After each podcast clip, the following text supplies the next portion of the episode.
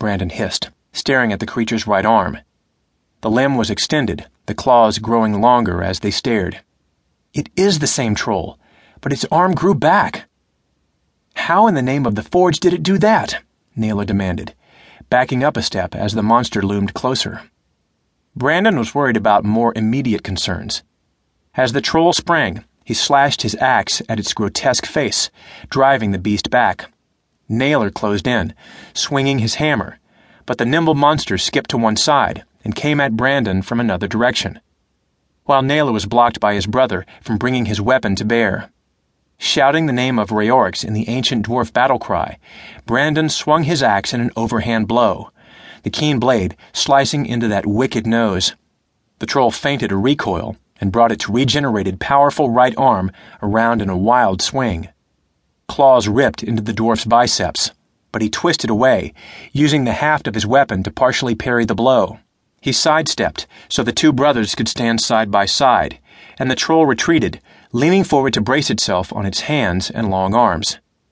Abruptly, it pounced again, its agile moves reminding Brandon of a feline, a very large, monstrously heavy cat. The troll smashed into the two dwarves, and Brandon went down onto his back. He kicked both feet, just as Naylor shouted an agonized cry of pain. The double kick drove hard into the monster's legs, drawing the troll's attention back to Brandon and allowing Naylor to push himself along the floor, putting some distance between himself and the beast. Once more, the troll loomed above him, and Brandon held his axe in front of him, trying to ward off the coming blow. Still prone, he didn't have room to swing the weapon with any force. But the monster hesitated, seeming wary of the keen steel. For Rheorix and Kaelin! Naylor's battle cry echoed through the cave as Brandon's older brother, limping slightly, lunged to the attack. His hammer smashed into the troll's back, bringing the creature slashing around to face the new attacker. In that instant, Brandon scrambled to his feet. Finally, he had some room. He brought the axe up, pulled it back, and made a sweeping roundhouse swing into the monster's side. The blade bit deep, and the troll howled, twisting reflexively. Brandon clutched the haft of his axe and stepped sideways as the troll spun.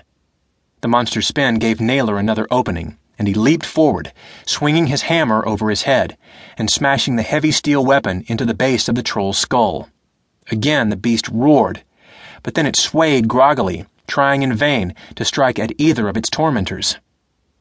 Brandon finally pulled his axe free and immediately pounded a lumberjack swing against the troll's leg. The blade bit deep, and the monster went down to one knee. Naylor brought his hammer around, bashing the troll's good knee, and the hulking beast stumbled forward, bracing on its hands, its head swaying dazedly. Already the wound in its side, where Brandon's blade had bitten so deeply, was starting to close up, healing before the dwarf's horrified eyes. But Brandon didn't let up. He raised his axe again and chopped down hard, slicing halfway through the creature's neck. The monster went down, thrashing, and the dwarf made a second chop, then the troll's head tumbled free, rolling like a rock until it came to a rest on the stump of its neck. The soulless eyes gaped as dark and as wickedly as they had in life, but the great body at last lay still. Nice chopping, Naylor grunted, clapping a hand on his brother's shoulder. Brandon felt the older dwarf's weight, remembering that he'd been limping. Are you all right? Naylor grinned at the troll's head and nodded. Never better, he said cheerfully. What are you so happy about? Brandon sputtered. We could have died. Did that thing conk your brains around in your skull? The younger Bluestone followed his brother's gaze and let out a whoop of joy. I see what you mean, he said, stepping forward and moving around the decapitated head. He was staring down at a thick vein of bright yellow metal, a line of gold running like a seam through the bedrock of the deep cave. He said the words he knew his brother was thinking Maybe the Bluestone luck is about to improve.